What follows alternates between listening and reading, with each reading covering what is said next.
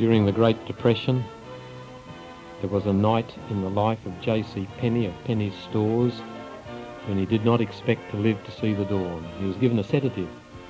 To his surprise, awoke and went downstairs to the little chapel of the Battle Creek Sanitarium, and they were singing a hymn, God will take care of you. He listened with a weary heart to the singing. Suddenly, he said, something happened. I can only call it a miracle. I felt I'd been instantly lifted out of the darkness of the dungeon into warm, brilliant sun- sunlight. I felt as if I'd been transported from hell to paradise. I realised then that I alone was responsible for all my troubles. I knew that God, with his love, was there to help me. From that day to this, my life has been free from worry. Yes, God will take care of you if you let him. Des Ford, Good News Unlimited.